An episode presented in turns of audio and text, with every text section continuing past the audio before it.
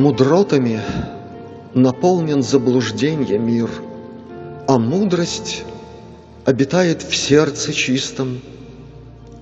В нем жив Творец, великий мой кумир, В нем, огневом источнике лучистом. О, горе тем, кто любит лишь глазами, Идя тропою грешных их отцов.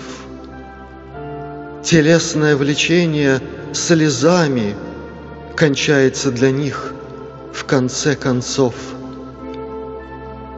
О, горе тем, кто доверяет слуху, Стараясь уловить любви мотив. Змей вожделения слишком близок к уху, Соблазн искусен, изворотлив, льстив.